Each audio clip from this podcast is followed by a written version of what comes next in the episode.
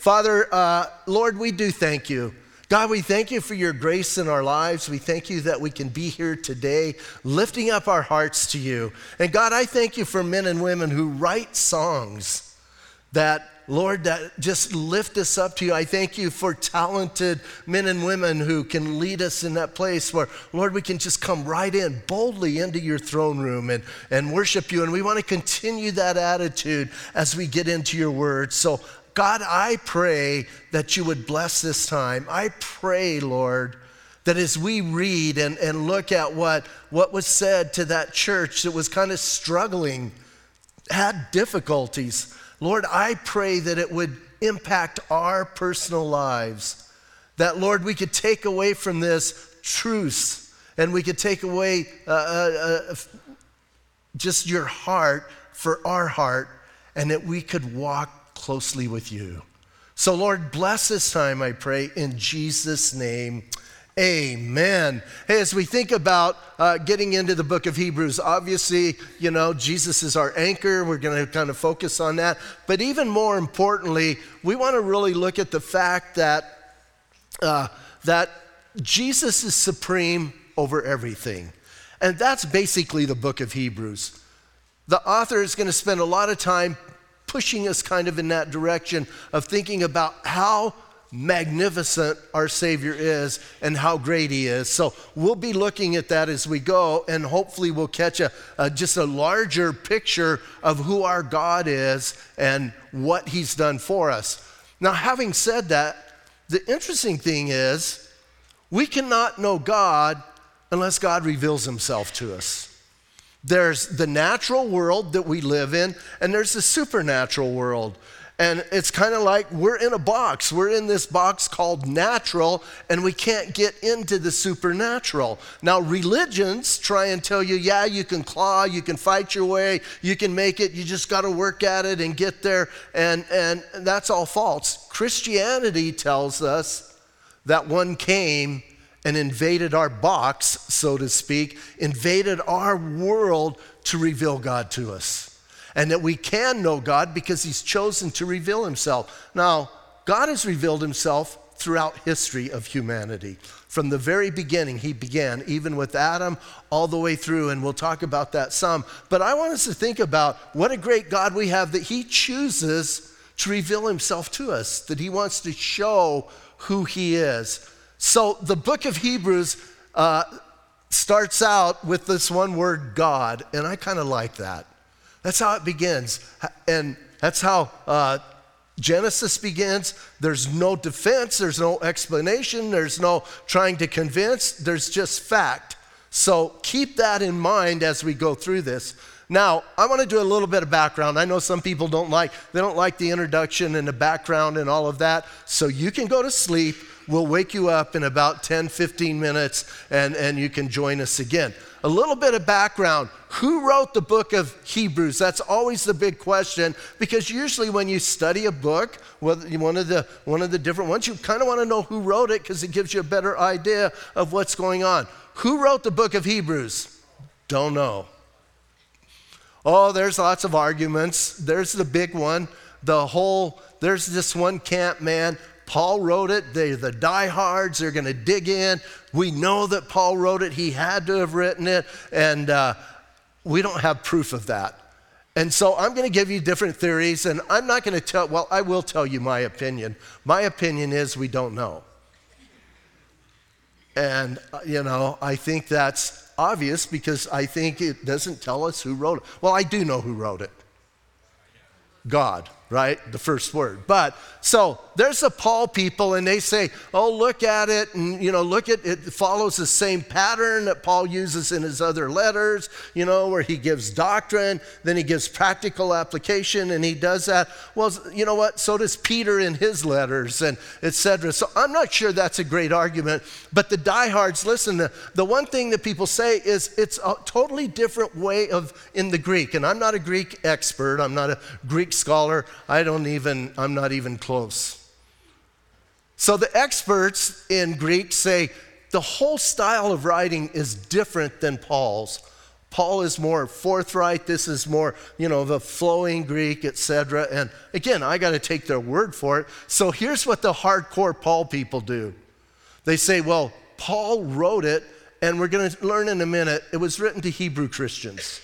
So Paul wrote it in Hebrew to the Hebrew Christians. Luke, who was Gentile and Greek, he translated into Greek for, for everyone else. Now, hey, maybe that happened. I don't know. We'd get to heaven and find out. But there's those. Then, then there's some who are convinced that Barnabas wrote it because Barnabas was a Levite, Barnabas was skilled in things, and they want to say that he wrote it. Some say Apollos wrote it. And uh, I think that's uh, Martin Luther's kind of stand. He believed Apollos wrote it and uh, put that doctrine out there, and that's out there. Now, one of my favorite theories is that Peter wrote it, which I think that's real, like stretching it. But the best one of all is that Aquila and Priscilla wrote it. Hey, maybe they did. And then they say, and Priscilla had the upper hand because it's written that way. I don't know. So there's some theories. You guys can choose, and you can. Here's the thing, though, I'm going to encourage you do not be dogmatic. Don't be, the only thing you can be dogmatic about is we don't know. But don't fight and bicker and, and probably you will catch me saying, as we're doing a study, well, Paul said in this epistle. You'll probably catch me saying that because that's just the, the thinking. I'll try and say the author. So, who is he writing to? I think that's where we can really learn and glean from the book of Hebrews. He was writing, I believe, obvious, he's writing to some Hebrew Christians. Remember the early church. The very first church was mostly Christians and a few Gentiles sprinkled in. Now, today in America, in Sierra Vista, I don't, we're, we're almost all, do we have any, any Jewish believers in here? We got to work on it. Oh, back there? The guy raising his hand is bogus. So I just thought I'd tell you all that. okay, so thank you. So anyway, we we don't have very many. We got one fraudulent kind of person. no, we don't have very many Jewish believers, right? It's almost all Gentile. In the early church, it would have been just the opposite, like one Gentile would have raised their hand. So he's writing to Hebrew Christians, but the important thing, I think, and if you do the study and look, I think he's writing to some Hebrew Christians that are in Rome. And I think he wrote it early 60s, not 1960s, early 60s, uh, maybe towards the mid. I don't think it was quite the mid, Maybe it was after, if you remember, in 64 AD, there was a heavy fire in Rome, and that's when Nero started his heavy persecution of the church, blamed it all, pushed all of the spotlight on the church instead of on himself, and all of that began. It could have been after that. I'm not sure of that. I think it was right prior to that, and the author is preparing them for that. But we do have you know, we do have that, that whole idea. So he's writing to these Hebrew Christians who are kind of tucked away there in Rome. Now, they've already gone, undergone persecution. They've undergone persecution because they denied uh, Judaism. When you came to Christ, you didn't, you didn't bring Judaism with you. Go study the book of Acts. You walked away from that and you began following Jesus. And as they did that, they would be ostracized from their community. And we talked about that when we were looking at, Ephesians and all of the stuff that would go on in their lives. So listen, man, these people are struggling and they're having a difficult time. And, and I like to think of it this way right when he's writing it, according to the way I look at Hebrews, their world was coming undone. They were struggling. There was chaos, there was confusion, there was, there was a bunch of stuff, some control stuff going on. Kind of sound familiar? Hey, very appropriate book to study at this time. All of that stuff was going on, and the Christians, the believers, were beginning to kind of, some of them were beginning to drift because of all of the heaviness and all of the stuff that is going on. So the author said, Man, I got to write these guys and I got to get them on the right track. Now, a lot of people do not read Hebrews because there's some warning passages in Hebrews, five of them. And I hear people say, I don't read Hebrews because I don't like the warning passages. That's not a good reason, and that's not wise. Listen, the warning passages are there because God loves us and because God cares for us and because God wants to encourage us, not because God wants to get us. So you got to remember that, and we'll, we'll deal with those as we come to them. So written around 60, mid 60s, early 60s, uh, written by we don't know who, written to a group whose world is in conflict and, and they can't figure things out. And, so, as we have that backdrop, now we can dig in and start looking at this. And, and as I said, it begins with God, right? God in verse 1, chapter 1, it says, God who spoke at various times in various ways, spoke in times past to the fathers by the prophets, but has in these last days spoken to us by his Son. Listen, man, this is so powerful. What I love about this is he's letting us know something that I think is extremely important. Christian, you cannot put God in a box. You cannot say this is how God does things. And he begins, this author begins to me right away hitting that because here's what he says In times past, God spoke in various times. And from that, here's what we need to understand the revelation of who God is, of us getting a picture of who God is, is progressive. It begins early on, and there's some revelation, then a little bit more revelation, then a little bit more revelation, and it progresses until it gets to the Son, who is the final revelation of who God is. So again, we need to understand all of the Old Testament, and, we, and we'll look at that. It was it was sort of for them, for us, incomplete. So God revealed Himself progressively, but here's what I love: He did it various times, and then I love this. He did it in a whole bunch of different ways. I like the idea. I kind of think it's kind of cool when, when we can't put God in a box. And I know some of us, we, we really, really, really want to, but you can't do it. You can't stick him in a box. Now, I wrote down some of the ways that God has, has revealed himself. And number one, he takes the initiative and do that. But let's think about, he spoke to Moses in a burning bush, right? Spoke to Elijah in a still small voice. He spoke to Isaiah through a vision. Are you kind of getting my point how he does it? He spoke to Hosea. Think about how he spoke to Hosea through a family, and we'll leave it at that, right? Through family chaos, he spoke to Hosea. And one of my favorites is he spoke to Amos with a basket of figs. So God speaks, listen, he does a variety. We can't, we can't stick God in a box and say, here's how he does things. He does it differently. And then even, even as he reveals himself in a revelation, is sometimes the revelation is direct, sometimes it's through dreams, sometimes it's through vision, but all of it is God revealing himself. And then when you think of those who got the revelation, he says various ways. How did they, did every prophet speak the same? Did every person give that, whatever they got from God, the same way? Listen to the different ways. I love this part. It says, listen, Amos, and I'm just going to talk about prophets. Amos gave direct oracles from God. Amos said, Thus says the Lord, right?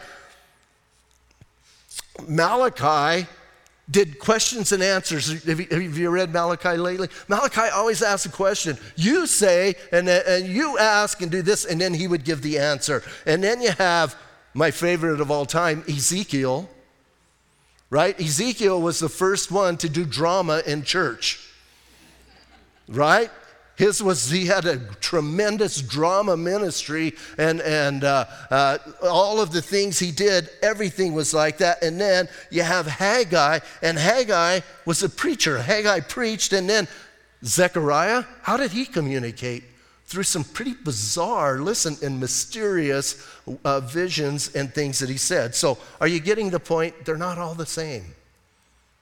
And even the prophets, according to Peter, even the prophets, listen to what Peter says about these guys. Even they, he says, for prophecy never had its origin in the will of man, but men spoke from God as they were carried along by the Holy Spirit. So once again, it wasn't original with them. So he tells us God, who at various times in various ways spoke in times past to the fathers through by the prophets has in these last days spoken to us by his son. Now here's what I love is God chose to invade our world.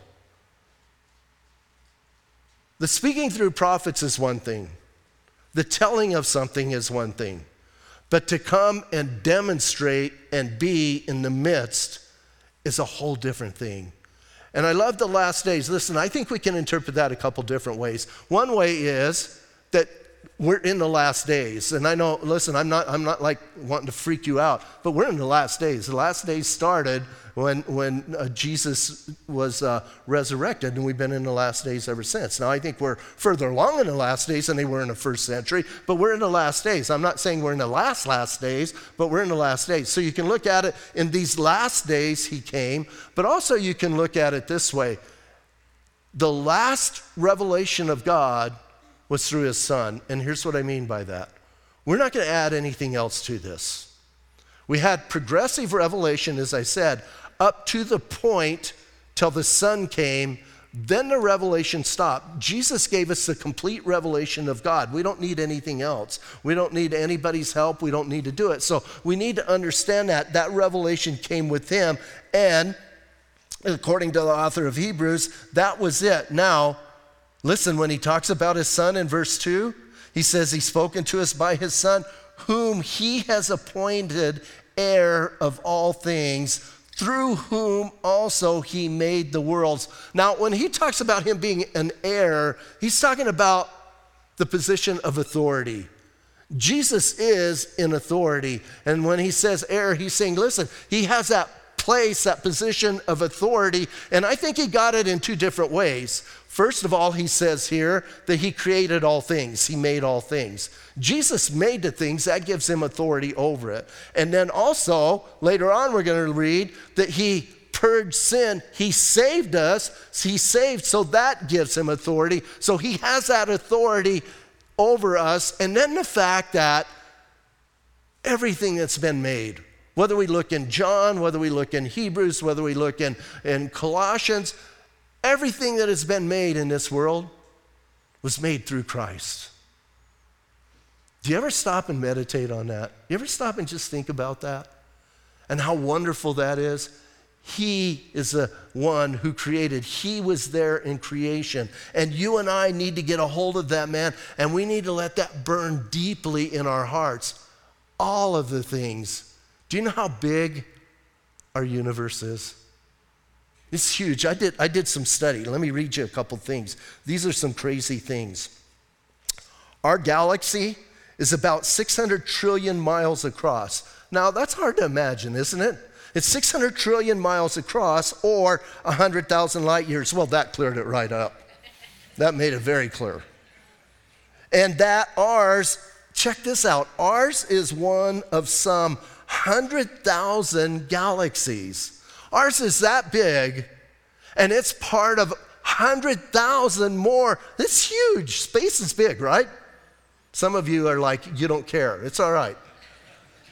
Oh, by the way, if you fell asleep, wake up but if you don't like this part, you can go back to sleep and we'll wake you up again in a minute. Then, some estimate that the most distant galaxy, check this out, is 8 billion light years away, racing away from us at 200 million miles an hour. Now, listen, Jesus made that. Are you understanding that? That to me is like mind boggling. And then uh, here's a little bit more because I know some of you might like this, some of you don't care. If you could somehow put 1.2 million Earths inside the sun, you would still have room for 4.3 million moons. That's how big the sun is. I mean, it, you know, you just, I just think of these things and I think, whoa, I know the one who made it all. Actually, I'm really close to the one who made it all. Oh, it gets better. The sun is 865,000 miles in diam- diameter and it's 93 million miles from Earth. Our next nearest star is five times larger than our sun. And then the moon is only 211,463 miles away. Now, check this out. You could walk to it in 27 years. So start walking. That just, uh, that kind of, that blew my mind. I've never thought of walking to the moon. And it would only take 27 years. I think that's kind of interesting. So you have that. So that kind of shrinks it and brings it in. And then to reach Pluto, I know Pluto got deplaneted. Is that a correct term? Oh, it's back? It got replaneted? It's back? Oh, poor Pluto. I bet you Pluto has this like this yeah, this little bit of a complex. anyway, Pluto is 2.7 billion miles from Earth, and it would take us about four hours to reach it, uh, traveling at the speed of light. On and on. So you, you have that stuff. Now, listen, Jesus made that. And we need to understand that. And we're going to read in a little bit, and he holds it all together. He keeps all of that together. Wow. Now, here's the part I like I like to think about our planet. There's a great, I don't know if it's still around, there was a documentary out a few years ago called Privileged Planet. And it's not by Christians. These are by just some scientists that, that did some stuff and it blew them away. I am convinced there is no way all of this happened by accident. Just reading that, it just happened by accident. Well, here's one guy. Here's this guy. I don't know this guy. Maybe some of you do. Sir John Eccles.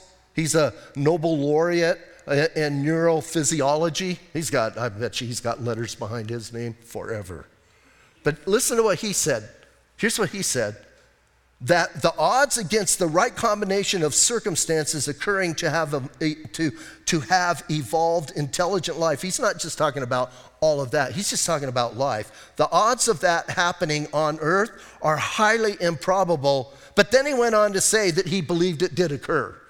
That blows my mind. It's like, don't confuse me with the facts, right? So, the earth, let's talk about the earth just for a minute, and then I'll wake the rest of you up, those of you who are still with me. So the sun, the temperature of the sun, 12,000 degrees Fahrenheit. That's hot, huh? If the sun were any closer to us, we would burn up. If it was any further away, we would freeze. Now, how did that happen? How did it happen? It got there just perfect, just right. And then the Earth's tilt, right? Most of us know, remember, it's tilted. The Earth is tilted on its axis.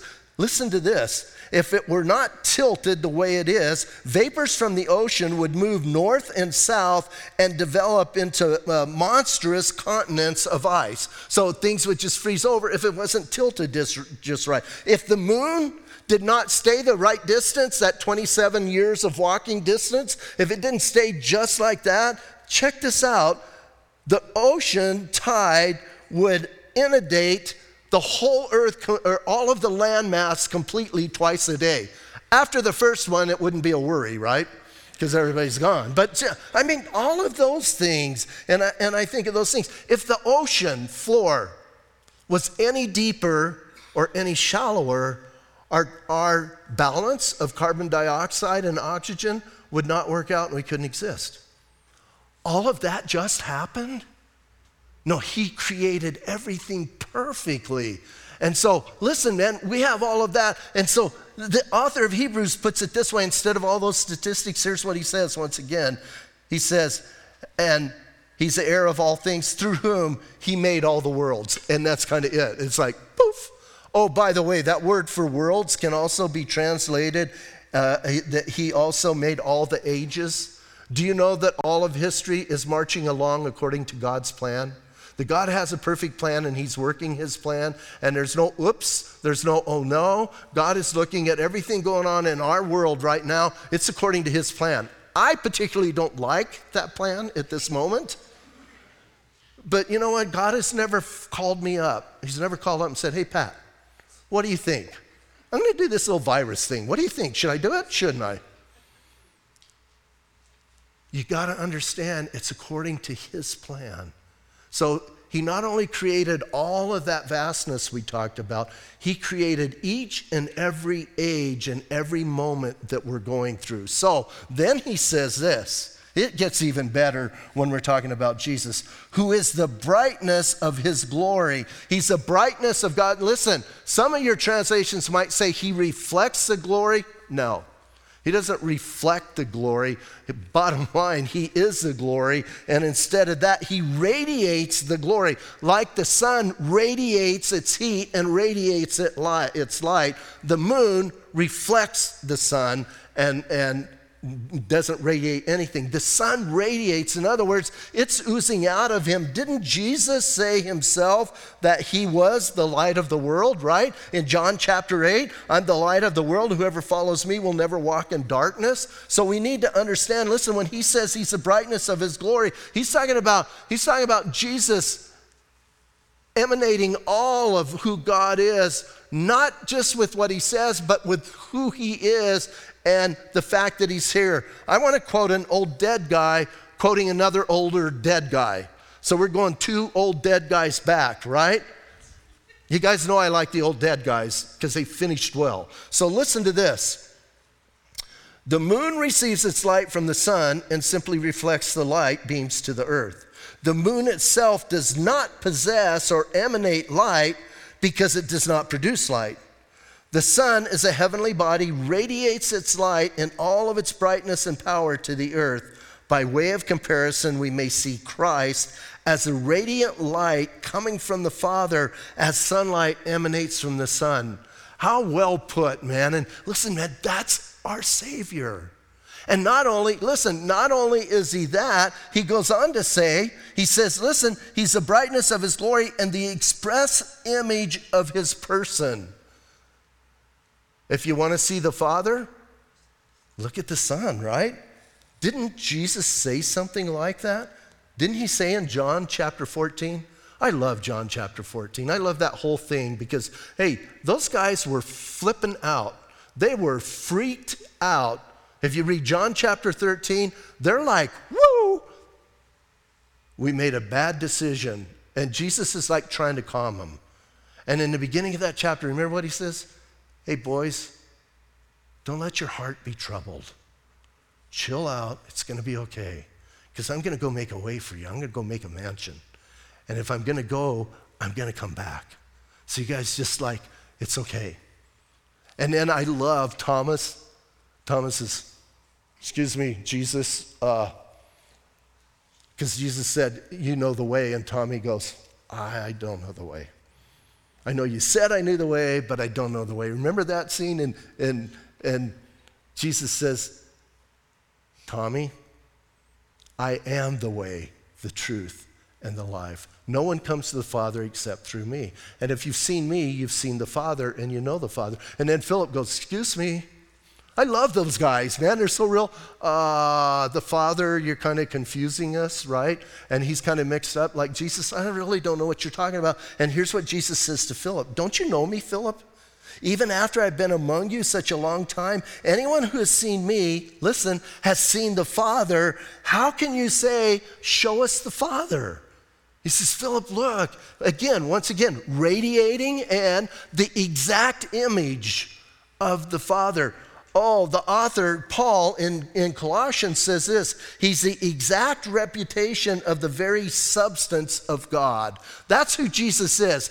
That's what's going on here. So get this picture. You're struggling. Your world is kind of, you know, you got two worlds colliding. Things seem to be coming undone. And all of a sudden, you pick up this letter and you start reading this letter to you, and it starts off with God. And then it tells you this God revealed himself to you. We can just sum all that up. God chose to reveal himself to us through the prophets because they were Hebrews, and then also through his son in these last days. By the way, his son created everything, he made everything that exists, and he's in control of everything. Oh, and this son radiates the glory of God and radiates God to you, and he's the exact rep- rep- uh, representation. So, you know what? Chill out. It's going to be okay. That's what's going on in our world. I don't care how crazy it gets, I don't care how mixed up it gets. Keep your focus on Jesus. We need Jesus glasses. You know what I'm talking about? Look through the world through the lens of Christ. So, oh, it gets even better. Listen, now, now he gets to my favorite part. He says he, he, he's express image of his person and upholding all things by the word of his power. Listen, Jesus has got everything. I look at it this way all of everything, that vast universe that we talked about, down to us and our very people. He's holding us together. I think if it wasn't for Jesus, we would do this and we'd just explode personally and globally and uh, the, the whole universe. Everything, He keeps it together. There used to be the picture, I don't know if that's a big picture anymore, right? When, when, when Atlas was carrying the world on his back, right? That's not what's being, it's not talking about him carrying, it's talking about he holds it together. He keeps it together. Hey, you think the world's coming undone? My Bible says Jesus is holding it together. So I'm going to believe my Bible, right? He's got it together and he's holding it. And then, listen, then he tells us this. He says he's holding it together by the power of his word when he himself purged our sins, he sat down at the right hand of majesty on high. When Jesus purged our sins, not only is he all of everything that we read, the best news is he took our sins away. Wow. We kind of sang a couple songs about that this morning, didn't we? I am redeemed. Are you? If you are, he purged your sins. This one, think about the one who did all of that became that baby in a manger that was one of the lines in the song, became and, and grew and then lived that sinless life so he could take our sin and purge it away from us. I read that, here's the whole thing, man. I read these first three verses in, in Hebrews and I'm like, whoa, how could you not want to read the book of Hebrews after you read that? And how he purged our sins, he took them all away. And then I love this thing. He says, then when he, after he had done that, what did he do? It says this, listen, it says, after he had done that, that he sat down at the right hand of the majesty on high. What is implied in that? Why would the author of Hebrews bring that up? Well, number one, if you've ever looked at, or when you're reading, looked in your mind, the whole idea of the tabernacle and then later on the temple, there's one thing missing in both of those. There's every detail. You got candlesticks, you got tent pegs, you got pomegranates on the end of little bells, right? All of those details, but there's something really obviously missing no chairs. The priests were never to sit down. They were never to rest. Their work was never done because they had to continue offer sins for the people. It wasn't finished. Only the Son could say on the cross, It is finished. Only the Son could sit down at the right hand of majesty. So I think, number one, that represents it's done. Number two, it represents where he seated, right? Where he seated. That's a new word. Write that down. It's showing us, and where did he sit? Where did he sit? Where did he sit? He sat at the right hand of the Father. What does that tell us? Authority, power. And then this is my favorite thing about that. He sat down at the right hand of the Father so he could whisper in the Father's ear. That's okay. He ever lives to make intercession for us, doesn't he? And Satan is out, out there going, Oh, did you see what Pat did this morning on the way to church? Not good. God, and he calls himself a pastor. And he thinks he's a pastor. And Satan is just accusing me, and Jesus is at the right, sitting right there, and he's going, He's okay. He's one of mine. I got him. Yes, that's so good, right? He's at the right hand. We need, we need to understand that's our God, and that's Jesus. So, how could you not want to read this book? How could you not begin to understand how great our salvation is? Now, listen, I want to read one more thing, and uh, I know I did a lot of notes and reading today, but I want you, I want you to think about we just got a picture of this glorious, glorious Savior that we have. Now, let's look at how he's portrayed in the Word. Listen to this. He was born contrary to the laws of nature. He lived in poverty, was reared in obscurity, and only once did he ever cross the boundary of the land in which he was born. And that in his childhood. So think about that. That's pretty crazy, right? He had no wealth or influence, and had neither training nor education in the world's schools. His relatives were inconspicuous and not influential in infancy. He startled a king. In boyhood, he puzzled the learned doctors. In manhood, he ruled the course of nature. He walked upon uh, he walked upon the billows and he hushed the sea to sleep. He healed the multitudes without medicine. He made no charge for his services. He never wrote a book, yet all the libraries of the world could not hold the books about him. He never wrote a song, but uh, he never wrote a song, uh, but yet he has furnished the theme for more songs than all the songwriters put together. He never founded a college, yet schools, yet all the schools together cannot boast of as many students as he has. He never practiced medicine, and yet he has healed more broken hearts than all of the doctors have healed broken bodies. This Jesus Christ is the star of astronomy, the rock of geology, the lion and the lamb of zoology, the fill in the blank. That's our God. And hey, that's this one. How could you not want to know him and worship him? That's the question. He is the anchor for our souls. Hallelujah, huh? Let's stand up and pray.